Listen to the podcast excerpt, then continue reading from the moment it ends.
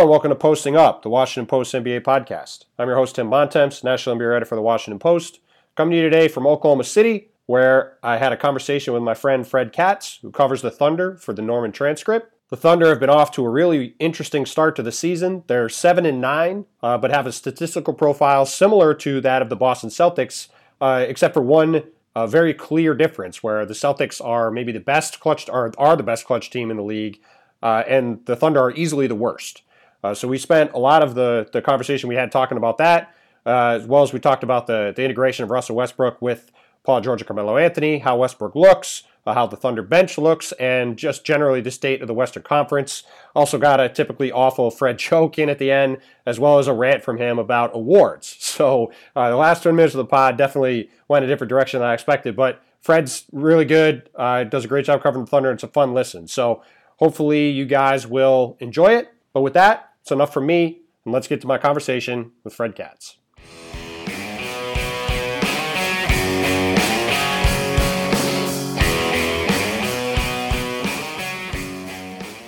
All right, Freddie, thanks for coming on, man. Uh, we're both in Oklahoma City. You obviously are here always uh, covering the Thunder. I'm here for Thunder Warriors on Wednesday, and it, it's kind of an interesting game for me to drop into, not only because it's obviously the first game between these two, teams this year after, you know, some pretty lopsided games last season, which we'll we'll get to in a bit. But for me personally, I just was in Dallas Monday night. Uh, I was going to go up Wednesday morning, so I, I, was in Dallas Monday night watching the Celtics improve their win streak to uh, 16 in a row with a yet another come from behind victory over the uh, Dallas Mavericks. Uh, the fifth time in 10 games, the Celtics have come back from a double digit deficit. They continued their amazing performance in the clutch. They're by far the best team in the league in clutch situations. Kyrie Irving has been great late in games. Uh, and it, the, the Thunder, on the other hand, have a fairly similar statistical profile to the Celtics. Uh, actually, are better on offense, or second or third in the NBA, I think, in defense, uh, but have been a complete disaster in crunch time and have lost six of their nine games uh, six nine losses have come with double digit leads. So, uh, just from your standpoint, obviously that's become a huge talking point, not just here, but around the country. What do you think is the main reason that the Thunder, you know, especially after last season when they were incredible in late close situations, really why Russell Westbrook, in my opinion, won MVP? What has been the difference this year that's led them to be so disastrous in those situations so far? It's incredibly weird. Like it's amazingly weird. It's almost like they caught something from the Celtics because like they they were they were in a great situation. They were they were four and three. They were coming off. They crushed Chicago in Chicago, which is like whatever. It's the Bulls, but still they gave up sixty nine points and played really well. And then they killed Milwaukee in Milwaukee, and that's a really good win. They won by nineteen points in Milwaukee. It played extraordinarily well. One of the arguably the probably their best performance of the season. Then they come out against Boston at home and they're up 18 at the half, and it's like, man, they put it together. They, have got it. They're they're really good. And then Boston comes back and beats them, and their only three wins since then are against the, the Clippers, who can't beat anybody right now. You know, Dallas, who is one of the worst teams in the league, and Chicago, again, who's one of the worst teams. Yeah, those those and, might actually be the three worst teams in the NBA right now. yeah, yeah, exactly. And those are their only three wins since since giving up that game to Boston. And and it's just it, it's a weird thing. It's not always the same thing. I mean, you know, people will talk about and and rightfully so how early in the game they move the ball pretty well and the offense just looks a lot more cohesive. And then later in the games, especially during crunch time, they and something I've harped on a lot, they go into isolation a lot. They average the higher percentage of their plays come in isolation than any other team in the league, according to uh, according to Synergy right now. And on those plays, whether and these are these are just plays that end in isolation, whether they end on a pass, whether they end in a shot. On those plays, they're the 21st most efficient team in the league. So it's not even like they're doing isolation within the isolation well. And uh, I, I think you can goat them into a lot of isolation by switching on them. Like if I were another team, I would just switch on them all the time and just be like, okay, Melo, exploit this, you know, small guard like San Antonio did that. They have Patty Mills guarding Melo, and Melo just posts him up at 14 feet and shoots a turnaround. That's like, if that's what you're going to get out of this offense, then I, I would try to bait them into into those sorts of matchups as often as I possibly could. And, and I think late in games, that's kind of working. On top of the fact that the defense has this weird trend where it's regressing throughout games too. They have an 84 defensive efficiency during first quarters right now, which is like so far and away the best figure in the league. And the defense on the whole is still really good, but they have an 84 defensive efficiency in the first quarter, and it's number one in the league. And then each ensuing quarter, they're just way worse. And then somehow they have the 24th best defense in the fourth quarter. That one, I'm not quite sure why it's happening. It might just be random, uh, but that's a that's a well. I would I would say it's partly because they're they're getting their butts kicked in these late and close situations every game, right? I mean that that in a small sample, especially if you're struggling like that. I mean that that's you know it might just be shot shots or something, but I mean it, it does it does certainly fall in line with the fact that they're not winning any of these these close games. I mean they're they're one and eight in games that are within five points and five minutes to go. Uh,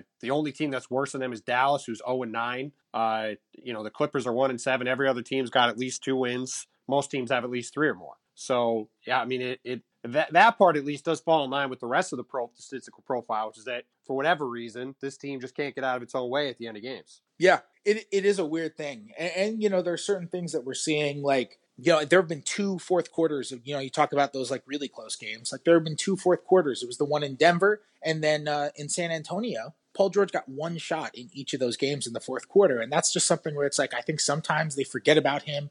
And he's at the very least been their most efficient player this year. I think he's been their best player this year. I don't even think it's quite close, to be honest, because with the way that Westbrook is playing on both sides of the ball and and and Melo, Melo has been better, I think, than people have given him credit for. But just with the way that George has been defending, he's been tremendous defensively this year. He's shot the ball well. I mean, when he's going well, he's he's so fluid and so good. And they just have this tendency of getting away from him late because I don't think he really on a personality level demands the ball the same way, or even on a on a skill set level demands the ball the same way that, that Russell Westbrook and, and Carmelo Anthony do. And there are just certain inconsistencies which I think they know they have to get better at, and they just haven't found that way to do it so far.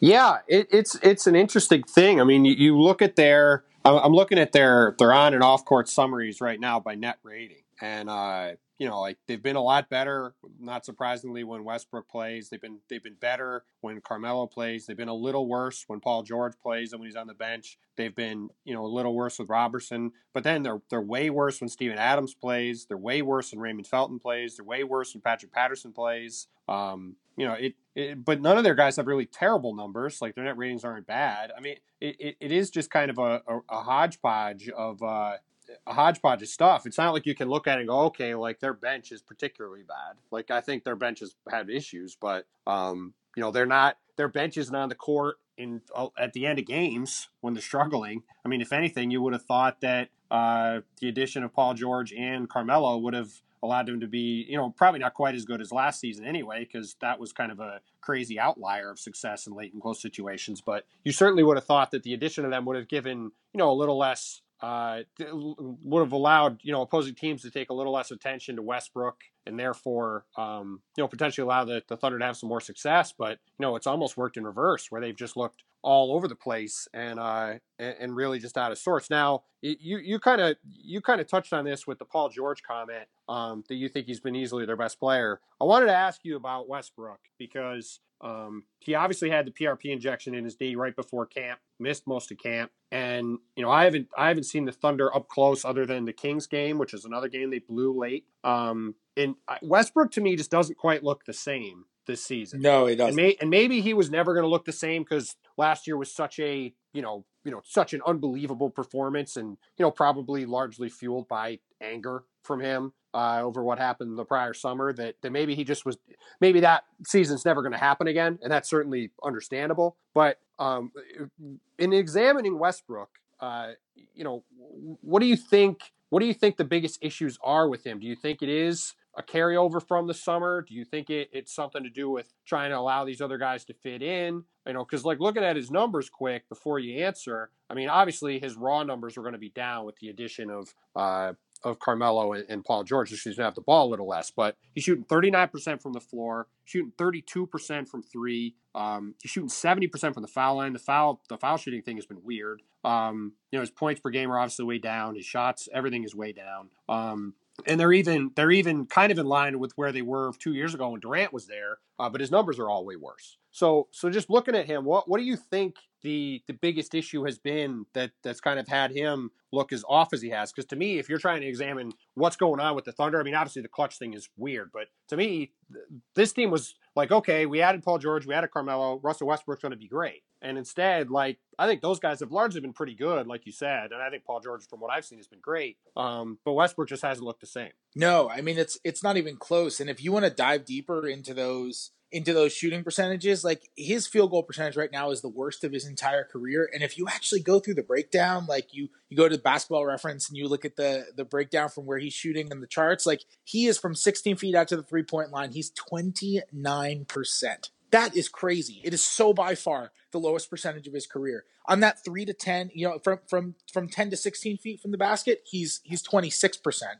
And from three to 10 feet from the basket, which is like that's the floater. For most guards, it's the floater area. Westbrook doesn't really shoot floaters. For him, it's the post up area. Three to 10 feet from the basket, he's shooting 9%. Like, not something 9%, 9%. Like, it's, it is weird. It is weird stuff. And Russell Westbrook has never been some kind of elite shooter. Like, last year, he had for all the great that he did, and and part of the reason his mid range percentage was probably low was because he was just chucking so many contested sixteen footers. Sure, I'm sure that had something to do with it. Last year he shot 35 percent from from mid range, which is a bad percentage, and it was the worst percentage of his career from that area. But like 29 percent is like unbelievable.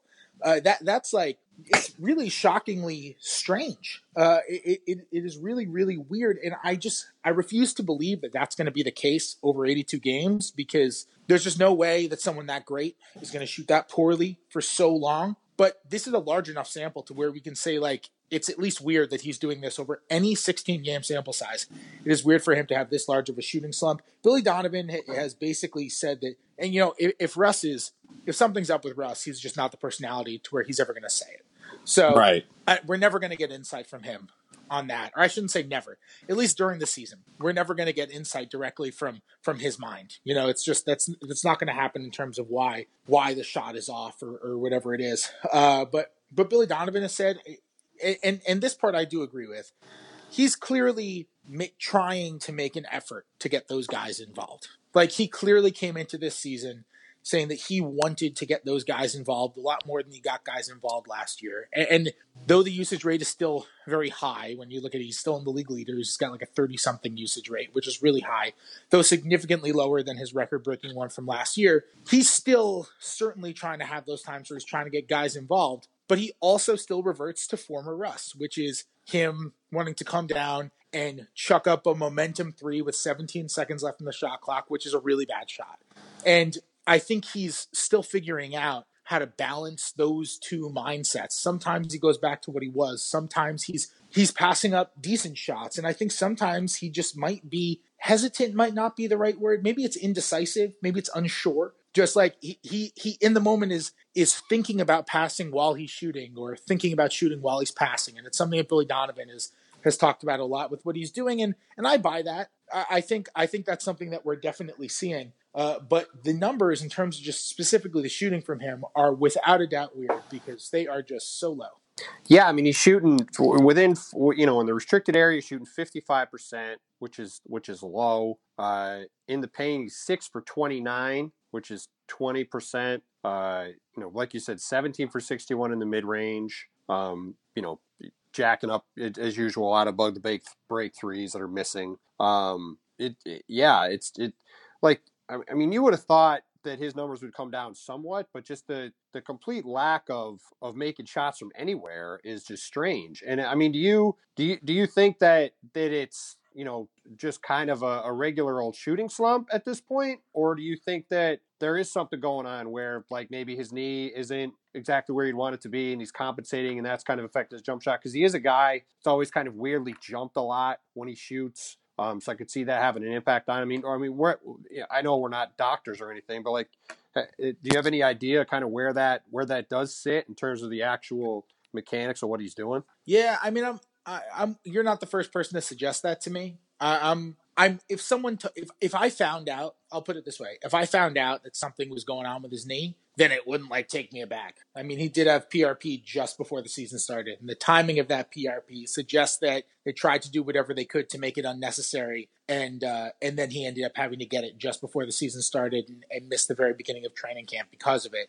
And I, I think I, I, think just because of that timing, it, it wouldn't it wouldn't shock me. Uh, but that being said, I haven't gotten any actual indication that that's the case. I think if you look at it, there are times where he's like he's never been an incredible he's he's incredible at getting to the rim. He's never been an amazing finisher, at least statistically. Right. He, he he'll leave, but but it does just feel purely eye test. Maybe I'm wrong on this. Maybe it's just kind of me seeing things that want to fit my narrative, and if someone shows me something, it shows me otherwise. I'll change my mind. But it does seem like he's kind of leaving leaving layups on the rim more often. Like easy layups, which he was making last year and the year before that and the year before that, that he's just kind of not quite getting enough lift on. And and it is it is weird to watch the most explosive player that I've ever seen in person miss the, miss those shots. Not not often, but every once in a while. It's just a little bit out of character and and and maybe that comes back to the hesitance too. You know, because if you were playing hesitant, if you're playing hesitant, if you're playing unsure, that's probably something that would happen. So maybe maybe that is what it is. I don't think it's going to keep up.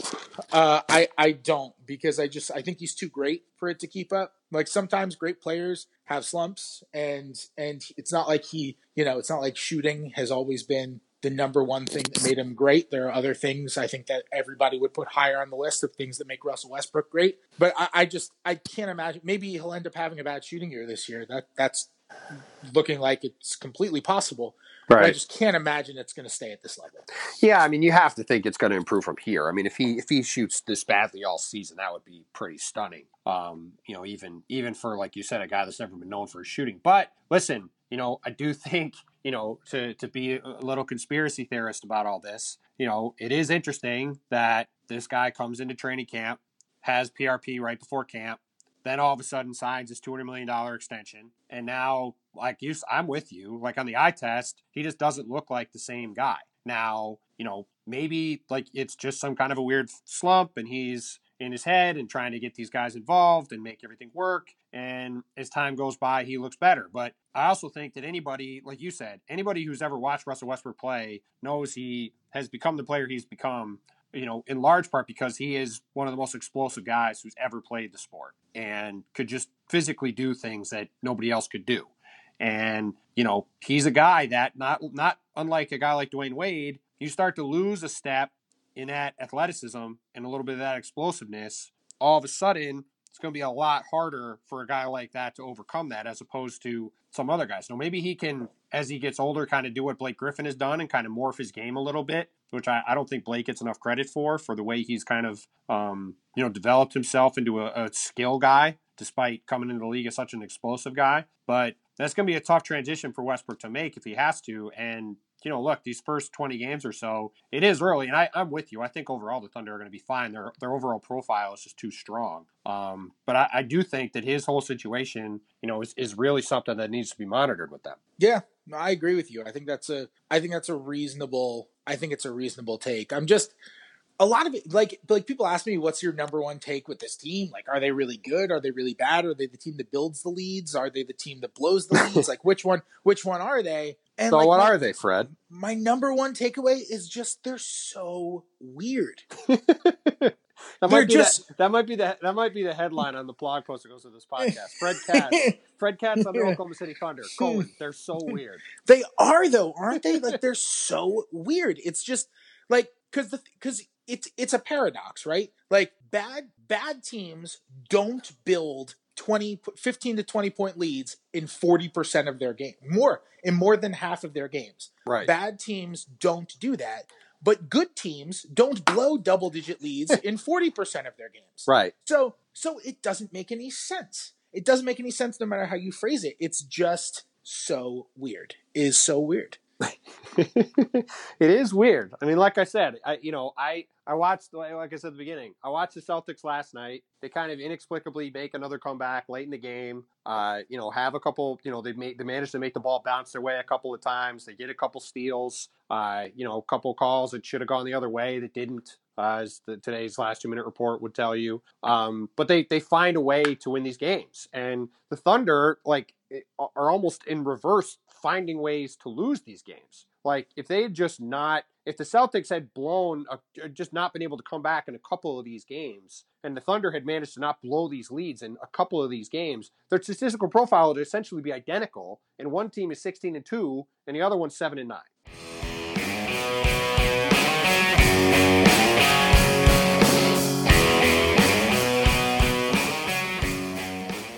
If you enjoyed this podcast and are interested in learning more about the NBA, you can get my weekly NBA newsletter, the Monday Morning Post Up, delivered right to your inbox every Monday morning at 8 a.m. To do so, please go to wapo.st slash postupnewsletter to subscribe.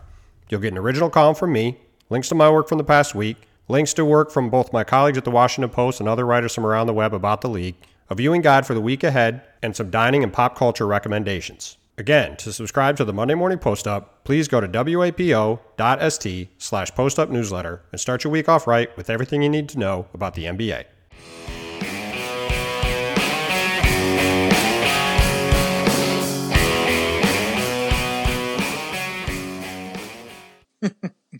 yeah, no, it's true. Like I, I wonder, like I was talking about this on my podcast. Like, I th- there's some alternate universe which is not that different from this one, but the Thunder are 13 and three and have the best record in the Western Conference. Like, where they yeah, just didn't, they just that, didn't let it's go not that of those far away. They just, it's they not just, like they, yeah, it's I not mean- like they let go of one point leads. You know, right. well, like you said, they've had double digit leads to six of their nine losses. So it's it's not like they're it's not like they're you know getting repeatedly. You know, it's not like they've been like Cleveland where they've been getting run out of the gym time and again. Um, you know, like getting blown out by the the Knicks and the Pelicans and like the Magic and the pay like you know the, the Cleveland early year was just getting housed by people, and you're like, what the hell is going on with the Cavs? You know, th- this is oh the Thunder look really good in the first half against the Celtics, and then they fall apart, or they look really good in the first half against the Spurs, and then they fall apart. And you know, it, is it is it has been amazing just to see them kind of repeatedly uh, you know do the same thing time and again. I mean, it's just it's just been it has been it has been amazing to watch. Now, do you think that it has this gotten to the point now where these guys are in their own heads about this and um, you know, once they do get into the last five minutes, it's kind of like, a, hey, here we go again. Are we going to screw it up this time? Thing that's kind of you know building on itself as they as they manage to do it time and again. I I don't get the sense that they're at the point when like they're up 20 they're thinking oh man we tight they tighten up we can't let go of this i really don't get that sense i i do get a sense that they're a little bit casual though like did you see did you see the paul george like bounce alley oop to Jerami Grant Yes, last night in a, in a Okay. game they wound up losing.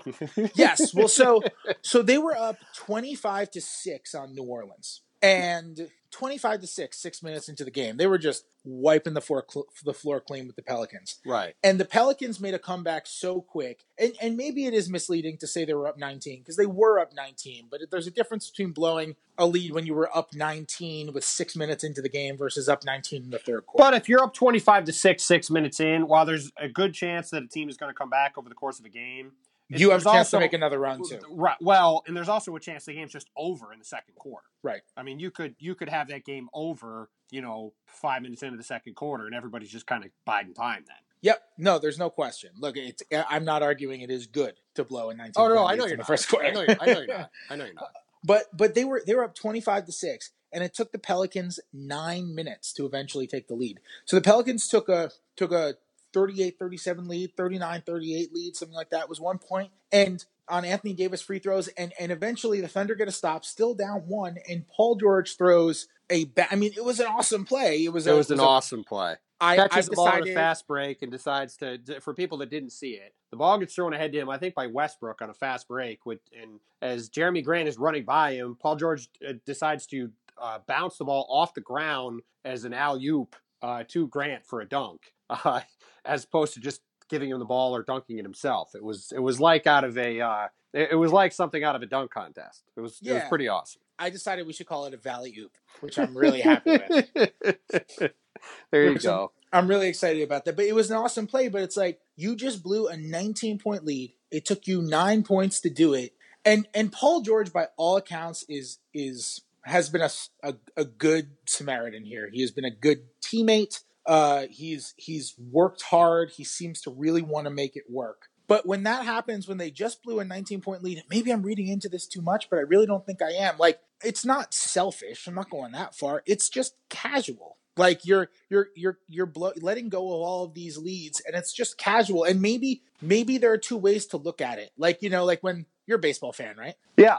So, like when Johnny Damon was clipping his toenails in the 2004 ALCS when the Red Sox were down 3 0, everyone was saying, How could Johnny Damon be clipping his toenails? They're down 3 0. Why does he not care at all? And then when they came back and they won four straight, and they the narrative completely changed. So look at how loose they were. Johnny Damon was clipping his toenails in the right. when they were down 3 right.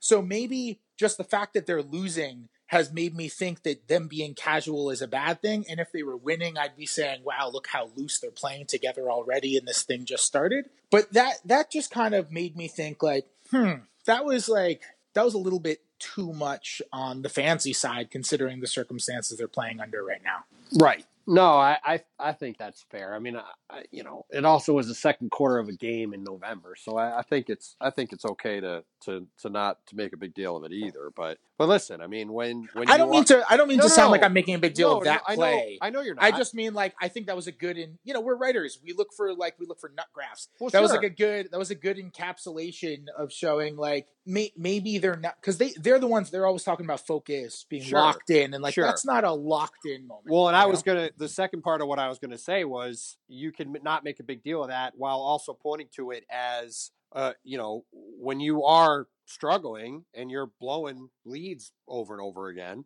that that is the kind of moment that's going to stand out to people. If they were thirteen and three and rolling along, no one would care, right? Or no one would think twice about it. Be like, oh, look at that cool play by Paul George. But if Mhm. you're in a game where you already have given up a 19 point lead and you're on your way to losing even after Demarcus Cousins gets ejected, um, you know, it's a play that stands out as what the hell are the Thunder doing? You know, I mean, that's just the natural. That's the like you. I mean, you you perfectly sum that up with the Johnny Damon thing. I mean, that's it's the natural way things work uh, when you are trying to decide why a team is struggling. You look for obvious examples of things like that. And go, hey, you know, what's going on there? You know, as opposed if he'd have just thrown the ball up to Jerami Grant, nobody would nobody would have thought twice about it, or nobody would have thought twice about it if they were winning all these games. Mhm. I I enjoyed the play though. I was happy. It was great. I was sitting in It- Dallas and saw the highlights. Like, man, that's fun. yeah, I'm also I'm also very pro Jerami Grant getting in the dunk contest.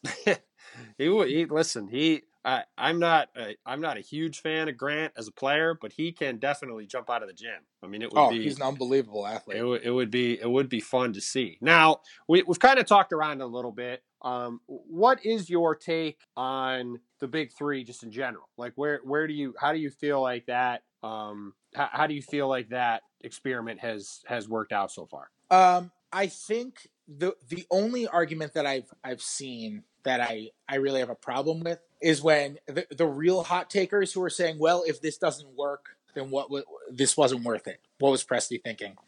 That that I I don't buy. Well, that's, like that's, case. that's just very stupid. That's, Okay. just, that's just a very stupid take. We can leave that alone.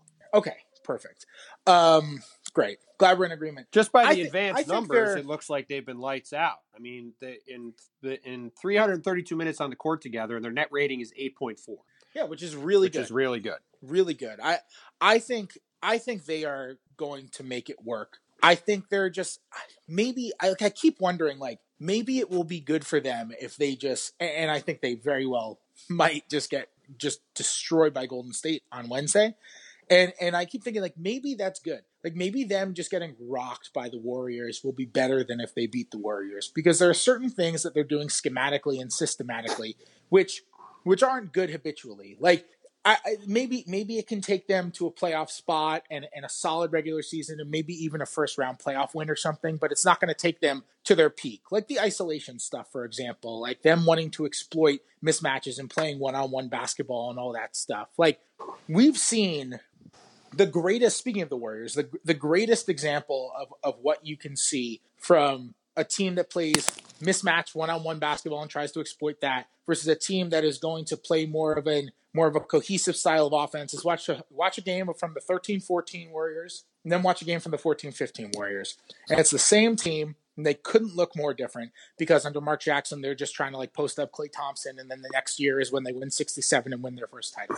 And they they couldn't look more different. I'm not saying that this team is the Warriors by any stretch. Well, of the I was going to say, I was going to say, if you want to, the you know, the counter to that, you can argue is the 2016 NBA Finals Sure, sure. when Sure. when a when a team not too dissimilarly built from this one, you know, even though some of the pieces, you know, obviously the pieces are different names, but it's kind of the same concept that managed to beat the Warriors in seven games. I'm not Yes. I'm not saying I necessarily agree, but that is the that is the pro. There's Uh, one that is the there's one argument. major there's one major difference. Like one ginormous difference.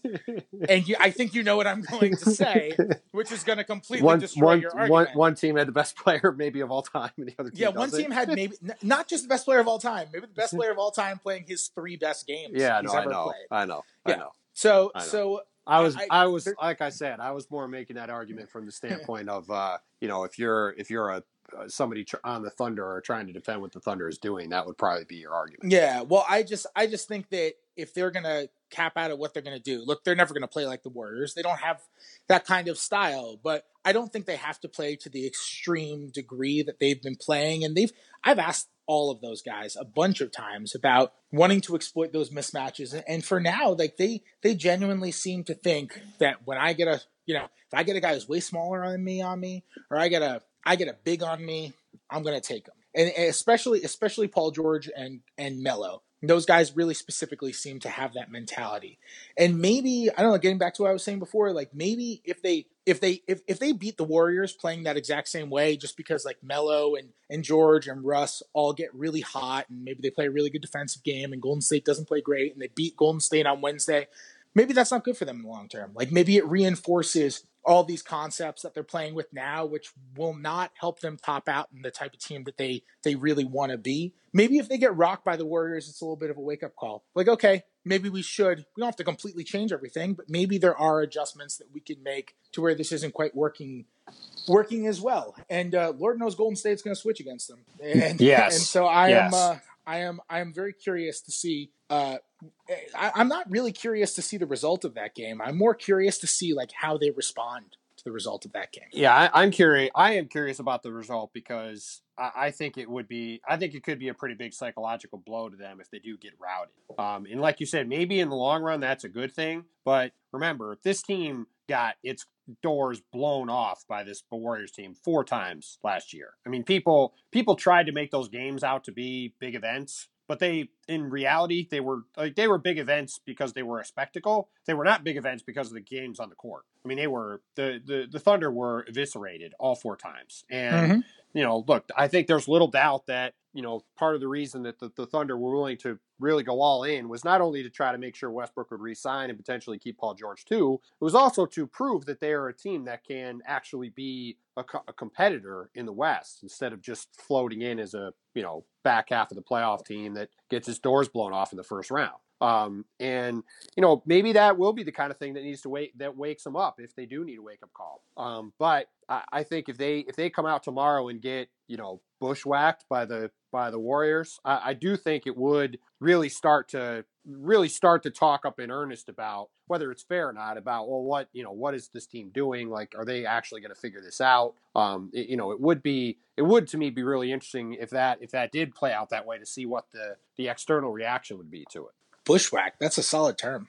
i i try man um, You should be a writer. I I should be. Uh, uh, one thing I wanted to ask you though, um, to, to jump jump subjects for a second, uh, we've been talking since I was here in uh, the preseason in early October about how much I'm concerned about uh, Oklahoma City's bench, and I, I've been looking through some bench line, some lineup data right now. I've been on the phone, and um, you know, where do you where do you see the the second unit right now, and and of you know as Billy Donovan, you know, no lineup has played more than 50 minutes, except for actually more than 47 minutes, except for the starting lineup.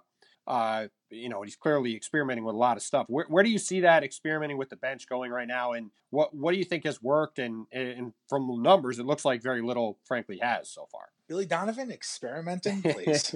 please, please. Billy Donovan is is just that I I I know enough about Billy Donovan as an NBA coach, and I think he's an extremely smart guy. And some people think it's just randomness. It's not. He has a reason for everything because he's so meticulous and and kind of detail obsessed. If there's one thing I know about him as an NBA coach is that dude is going to play more lineups than every other coach in the NBA every single year. Like it is, it is. I mean, barring injuries, he can have he can have the same the same players every single game and play different lineups every single game. Uh, it is it is amazing. Uh, it's an adjustment every single game, depending on the other team, depending on something I saw that he that he liked with somebody. It's it's it's amazing. So I think that's that's part of it. It's not just like like even if the bench had been consistently great all year, we'd still see a million different bench lines, right? Because that's just that's just Billy, right? Uh, my biggest concern with the bench, I mean, they're they're without a doubt a little bit thin on the bench. Felton's been pretty good. He's done his Ray Felton stuff where he's, you know, he's he's taking his bad shots and he's giving he's, he's given them solid minutes at backup point guard as opposed to a, a cavernous black hole, which is what they had last year. I think you can argue it's the biggest upgrade on the team. Like, yes. He, oh, for sure. He, I, for sure. And that's no disrespect to the other guys they brought in. It's I mean they went from like a triple below replacement level point guard situation to a very good backup point guard situation, which is a yeah, huge upgrade. Felton's been good, and my he he is a joy to cover. He is he is so much fun to cover. That dude is just a walking quotation. It's it's amazing. Uh, my I, I actually think that I was about where you are on Jerami Grant right now last year.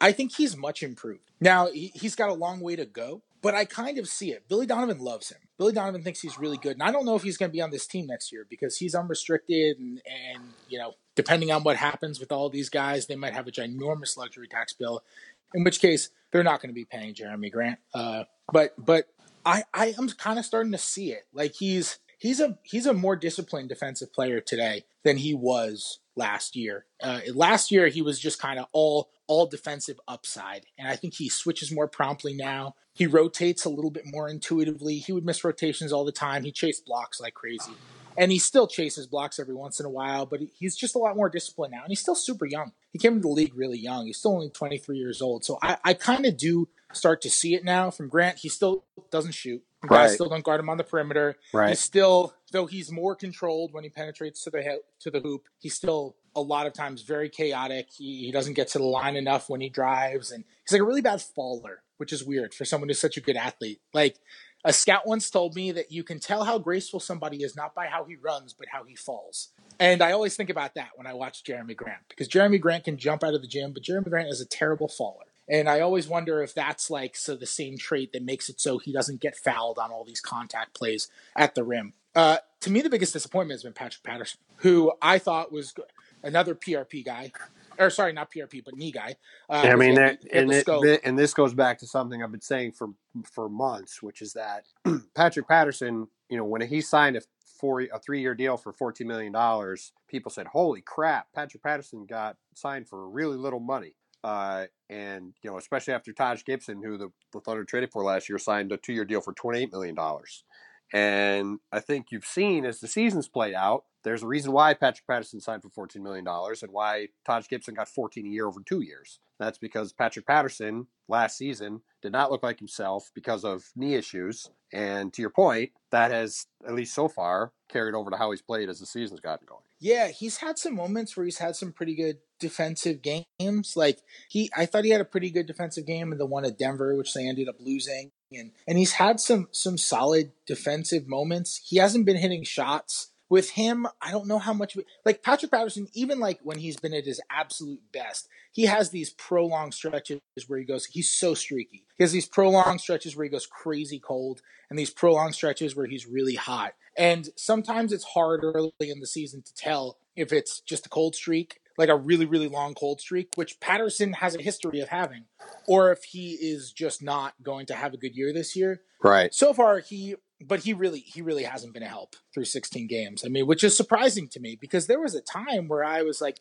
like pre-melo like he was going to be their starting power forward i thought he was a perfect fit and i think i was very much in the majority in that opinion i mean i think Oh, there's little, thought, there's little doubt that if Patterson can get back to where he was before the second half of last season, th- that's going to be a great contract, and he's going to be a perfect fit for what they need. But again, there's a reason why he signed for cheap. Is that teams Mhm. were nervous about his knees. And like you said, the Thunder, you know, even before before Melo, his role was huge for this team. But even still, like you, we came into the regular season thinking, okay, they've got their starting lineup, they've got Felton. I thought he'd be their sixth man. Right. They've got Felton and Patterson. I'm like, okay, they've got seven guys, and then, you know, and that's and probably really they have six guys, and then it's okay, what do you think, Andre Roberson? What do you think, Jerami Grant? What do you think, Alex Abrines? Like, you know, do they maybe try to go get a guy, right? Like that that was kind of what the talk was. Like, all right, they've got, you know, six really solid guys, and if you count Roberson, seven. And, you know, now it's like, well, if Patterson's not there,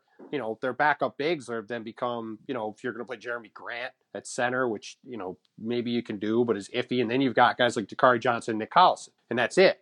So, you know, it, it, it, he was a sneaky, a sneakily really important piece for them that if he isn't right, could really cause a lot of problems. Yeah, so far it has caused problems. I mean, I think if he's there because because he was he if he's going right, he's helping on both ends of the floor. Like Right. he he's not gonna he's not gonna help your fantasy team defensively, but he can he can do exactly what they want. They switch about as aggressively and about as often as any team in the NBA. Like they they don't even need a team to give them push them through that much resistance to switch. Sometimes someone just comes over and they're so adept to switching. Like I think they do it too much at times, where it's not it doesn't kill them, but like there are times where you can just come up and like just make them think that you're going to set a screen. Don't even slip a screen. Just make them think you're going to set one, and they just switch. Like Yep. they they switch all the time, and and Patterson's good at that. I mean, he is he's for for a power forward. If you're going to play that sort of style, especially in a bench unit where bench units tend to be a little chaotic, they're obviously less experienced guys, and obviously they're just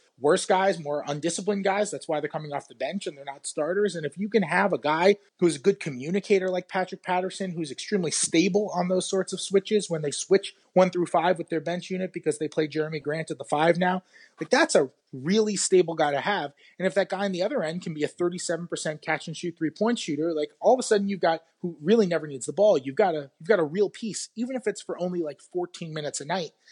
But they haven't even gotten that. I mean, sometimes you see it defensively. He's had some some really nice defensive games. Other times it hasn't worked quite as well, and and maybe even more importantly, he just isn't hitting his shots at all. Yeah, no, that's very true. I, I paused for a second because there's the, the news just came down that uh, Paul Millsap could be out for three months uh, Oh. after undergoing uh, surgery on his left wrist for a torn ligament. Um, that is so disappointing. I yeah, love Paul Millsap. Well, and that well, and that brings me to the last thing I want to talk to you about, and what I'm writing about, uh, which will also be up when this podcast goes up, which is the complete di- disaster that is the Western Conference now. Um, yeah, you know, everybody is stuck, I think, un- incorrectly in this prior thinking that the East is just nowhere near as good as the West. And I just don't think that's true anymore. I mean, yeah, you could say that I think the Warriors and Rockets are better than everybody else in the league. And then there's a, a gap. And then there's teams like Cleveland and Boston and, and whoever else you want to put in there, San Antonio, whatever. Um, but look, like from from basically, in my opinion, six to fifteen, and you, I mean, you, I think you could even argue that Portland and Minnesota are in this group too. Like none of those teams are that good to me. Um, the Thunder have obviously, you know, statistically been good, but they've been awful late in games. Uh, Denver's now lost Millsap for three months, maybe. Uh, Minnesota plays no defense. Portland has been all over the place. They just lost to the Kings the other day. Uh, New Orleans, uh, you saw them last night. Demarcus Cousins and Anthony Davis have been unbelievable, but they're, the rest of their team is terrible. Um, so they're like middling along. Uh, you know someone someone told me a joke? Did you hear the, the Pelicans wings joke? Oh God, let's let's hear it. Let's hear, How- how- hear the terrible joke. It's it's it's it's a really funny joke. I'm sure it's so funny. I didn't make this up, Okay, but uh, I'm how, sure you didn't. how how how can the Pelicans fly if they have no wings? There, there you go, Brad. That's uh, that's that's really terrible. It's Uh, a it's a it's a it's a quality joke. It, it is. A, it, it's quality for you. Uh, Mike Conley's now out indefinitely. Memphis has lost five in a row. The Clippers are a disaster. Doc Rivers is, you know, people have been saying he could get fired any day now. DeAndre Jordan could get traded. Uh, Rudy Gobert is out for the Jazz. Uh, the Lakers are a mess. Uh, the Suns are a mess. The, the Kings and, and Mavericks stink. I mean, the, the, the bottom two thirds of the West is, is to me just all over the place. And um, I, as somebody who is obviously covering it and and you know looking at where the Thunder is, like where where do you see them right now in that hierarchy? And it, has there been some solace around here in the fact that okay, like we're obviously not off to a great start, but look at our competition in the West. Like we have time to sort this out because none of these other teams are any good either. I, I haven't gotten that impression, but I think that's just because it's still so early. Like it's still only 16 games. Like I think that that's something that would absolutely happen if this continued, if you know their struggles continued, and and all those other teams, like you said, all those other other teams can continue to struggle as well. Uh, but I don't, I haven't really gotten the impression that they're thinking about kind of the greater playoff picture. I just think it's, I think they still, I, I don't think they're in panic mode about that at all. Uh, they might they might be nervous about themselves internally, but I don't think they're necessarily worried about about the rest of it. Uh, well, yeah, I don't and, even mean for, I didn't even mean from a panic standpoint. Just like is part of the like is you know teams are always in situations like um like the one that the the Thunder find themselves in. They're they're constantly saying, all right, listen, it's like it's, things aren't the end of the world. It's going to be fine. Uh, I, I was just curious if part of that thinking was played out in, hey, look, look at what is going on here. Like we're are we're going to be fine. Oh, that at least at I least it, oh, if if you're asking my thinking, then yeah. I mean, right. don't they still don't they still have a legit chance? I mean, it's funny because if you told me the Thunder started 7 and 9, if you told me before the season the Thunder are going to start 7 and 9, here's how it's going to happen. You explained everything to me that happened. You didn't tell me anything else about the rest of the league. Right. And I, I and I just assumed that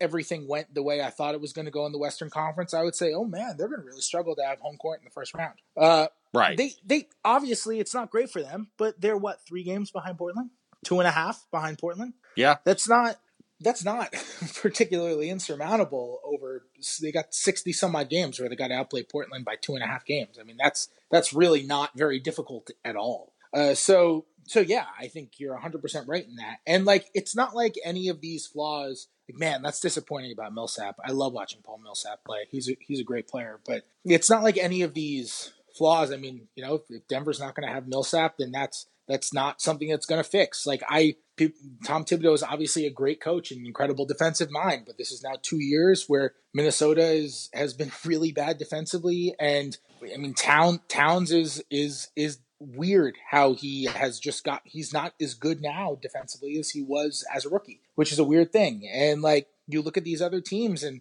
Portland has been way better defensively than I thought that they would be. I think they might be second in defensive efficiency right now, if I'm right. I think the Thunder are just behind them, and like, or maybe they're fourth or something like that. And right. like, and and they've been way better on that front, but they've dropped these games they shouldn't really drop, and sometimes they just they look like they play in this malaise. You know, they look like they just kind of have these nights where they they don't have it for whatever reason, and it's almost like a similar thing to the Thunder, although it hasn't been nearly as dire as, right. as it's looked with the Thunder. But it's kind of that similar type of, of of bug that's bitten them at times this year. And yeah, like I don't I don't know, maybe maybe some of these things are more solvable than others, but like some of this stuff just kind of seems like, all right, I don't really see how Minnesota is all of a sudden going to be a top twelve or top nine defense or whatever it would take for them to really put away you know everyone but two or three teams in the West. Like I just I don't really see that. And the top three in the West will be really good. And I did I thought San Antonio was going to be down this year. And if Kawhi comes back at a reasonable time and he's Kawhi, then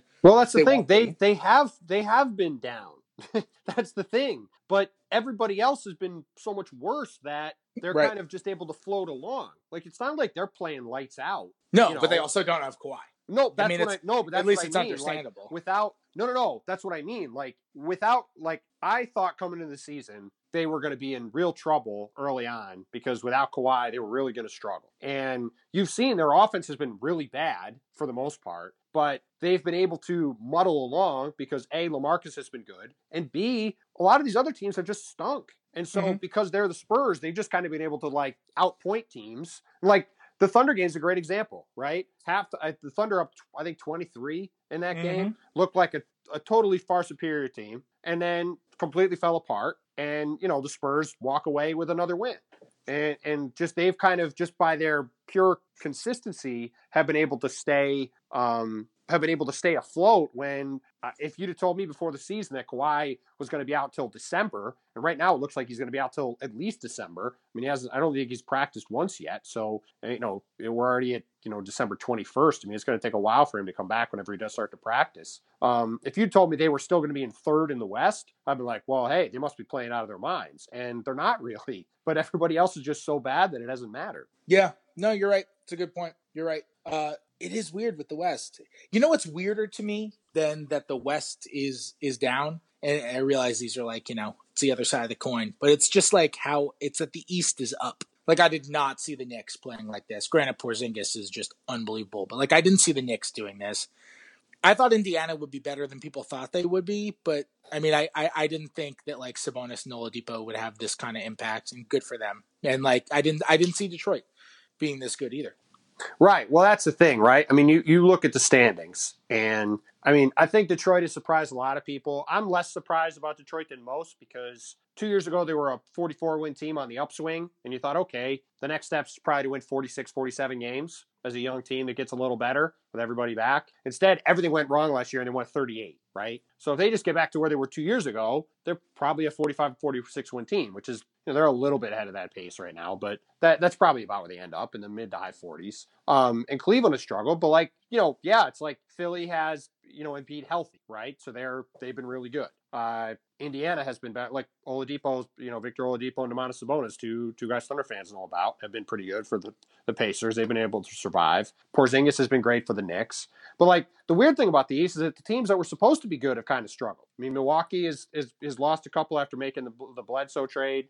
Uh, Charlotte's been really bad. Uh, Cleveland has been bad. Uh, Miami has been bad. Um, you know, th- that's almost been the weird part to me. It's that, you know, I thought the conferences were kind of even coming into the season, but it's been these other teams that have really struggled. Uh, you know, the, the teams that were supposed to be solid, like Milwaukee and, and Miami and Charlotte, that have really struggled. Whereas some of these, you know, other teams like Philly and, and the Knicks and the, the Magic and the Pacers have, have really exceeded expectations. Yeah, no, it's true. If Stan Van Gundy wins Coach of the Year, I will preface this by saying I think Stan Van Gundy is an excellent coach. Uh, but if Stan Van Gundy wins Coach of the Year, it is going to show all of the stupidity that is behind voting for Coach of the Year. Now, I'm not saying that because I don't think he's doing a good job. I think he's doing a great job. But every year, we just give Coach of the Year to whichever coach like exceeded expectations on the team more than anybody else. And it's this weird thing where like the media thinks like, well, we know everything. So if we we couldn't have possibly been wrong about this team, the only way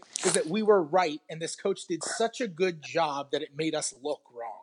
And that's what the logic is when a team exceeds expectations. And it's so ridiculous because they they sh- they really you're right. Like you say, like two years ago they were 44, and then last year everything went wrong. So Stan Van Gundy didn't have his best coaching season ever last year. I think he's a wonderful coach. I think he's a really right. really good coach. Right. I, I love the guy. Right. Uh, but he didn't have a good job last year. So because they underplayed last year, now is he the coach of the year this year because they did a bad job last year? Right. Like if they had their natural progression and won 47 last year, would he be in the conversation? Well, Brad Stevens is going to a coach of the year because his best player broke his leg. And Brad Stevens is he's also a great amazing. coach, but like amazing. Again, but again, it's the kind of the same thing though. It's you know he he's going yeah. coach. He's already got that award locked up. I'm not knocking it, these it, coaches. Both no, the guys we're it, talking about are great coaches. No. I'm knocking the idiot logic behind all of this. Well, I mean, look, there, there's idiot logic behind most of these awards, right? I mean, yes. Look at look at the MVP award. I mean, last year was the same thing. Russell no, my Westbrook, least my least favorite is Coach of the Month.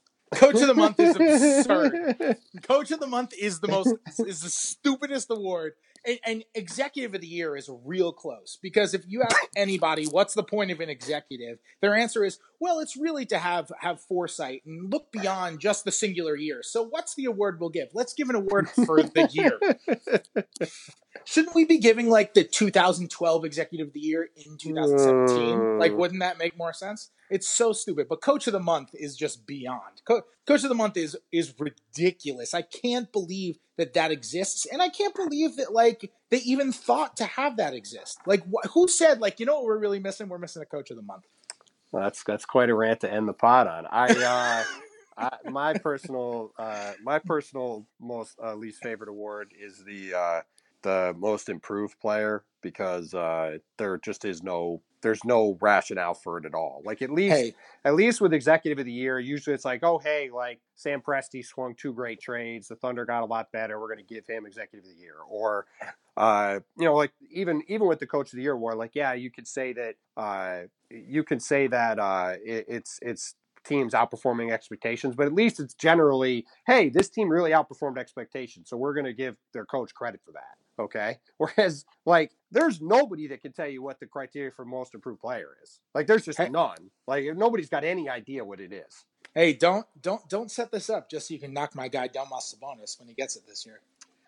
Yeah. See, I mean, you could make an argument he could get it. I don't. I. I don't. Think I don't believe in second. I don't believe in second. Well, but that's the thing. That that's the thing. There is no like these other awards. At least have established some sort of okay. Like it's logical that this guy wins the award, right? There's no logic to most improved player. None. You're absolutely right. It's just like, oh yeah, like it could be one of 47 guys that got better this season. Which guys are going to be?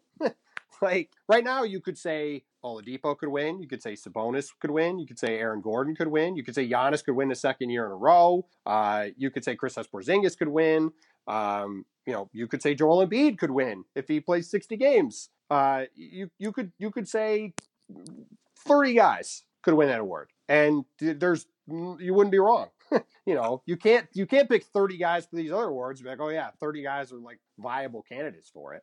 So if you're asking, like, uh, uh, I'll, that that would be my if I could get rid of one award, it would it would not be the ones you mentioned. It would be most improved player. I still maintain that Julius Randle should have won most improved player during his second year because his first year he only played two minutes. so think about how much more value he provided during his second year. Uh, that's great. That's great. All right. Well, with that, let me uh, let me let you go. But Freddie, I appreciate you doing this, man. Um, before you uh, before you go, though, just let people know uh, what you've got coming, if anything, and where uh, and and where they can find your work. Yeah, so you can find. I write for Norman Transcript. You can you can do it on you can go to normantranscript.com slash sports slash thunder road. That's our thunder section.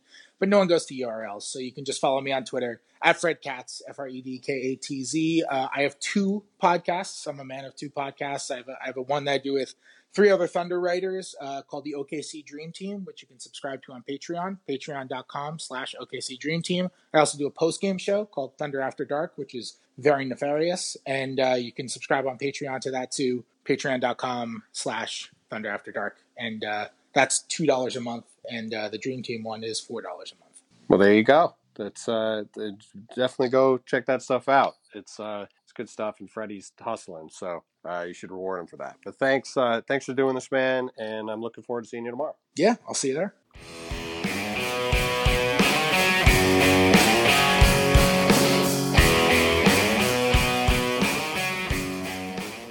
Okay, thanks again to Fred for coming on. Be sure to follow his work on Twitter and in the Norman Transcript. He does a great job. I've known him since uh, his days in New York when we were both there. Uh, he's a really good writer, fun follow on Twitter. Uh, says a lot of ridiculous things. Is a, a funny dude, as you guys heard in that podcast. So definitely check him out. As for me, you can follow my work uh, on Twitter at Tim Bontemps, on Facebook at Tim Bontemps NBA, in the pages of the Washington Post, uh, either in the newspaper in the printed version or online at washingtonpost.com slash sports. Please give the, the podcast a five star rating and review wherever you can find it. Uh, Apple Podcast, Stitcher, uh, TuneIn, Radio Public, Google Play, uh, iHeartRadio, maybe one or two others. It's all over the place. So go find it and give us a five star rating and review. Really helps us out a lot. Thank you to Glenn Yoder and the Western States for the theme music for the podcast. Uh, it's a great band. Glenn is uh, the NBA editor at the Post, good friend of mine, loves hoops, and is in a fun band. I've heard them play in person. They're great. Uh, a lot of people have commented how much they like the music, so definitely go check that out and, and get some of their stuff and support those guys. Hopefully, this podcast helped you get through some of your long Thanksgiving drive, uh, wherever, or on a flight if you're traveling somewhere. I uh, wanted to give you guys something to listen to as you, you made your trips around the country. Hope everybody has a safe and happy holiday. Thanksgiving is my favorite day of the year because there's no presents involved. You just go have a nice meal with your, your friends and family and enjoy yourself. So hopefully everybody gets to do that. And we'll be back probably uh, next week with a couple more podcasts. Maybe Friday, but probably next week. But until then, thanks as always to everybody for listening. Again, have a great holiday, and we'll talk to you all again soon.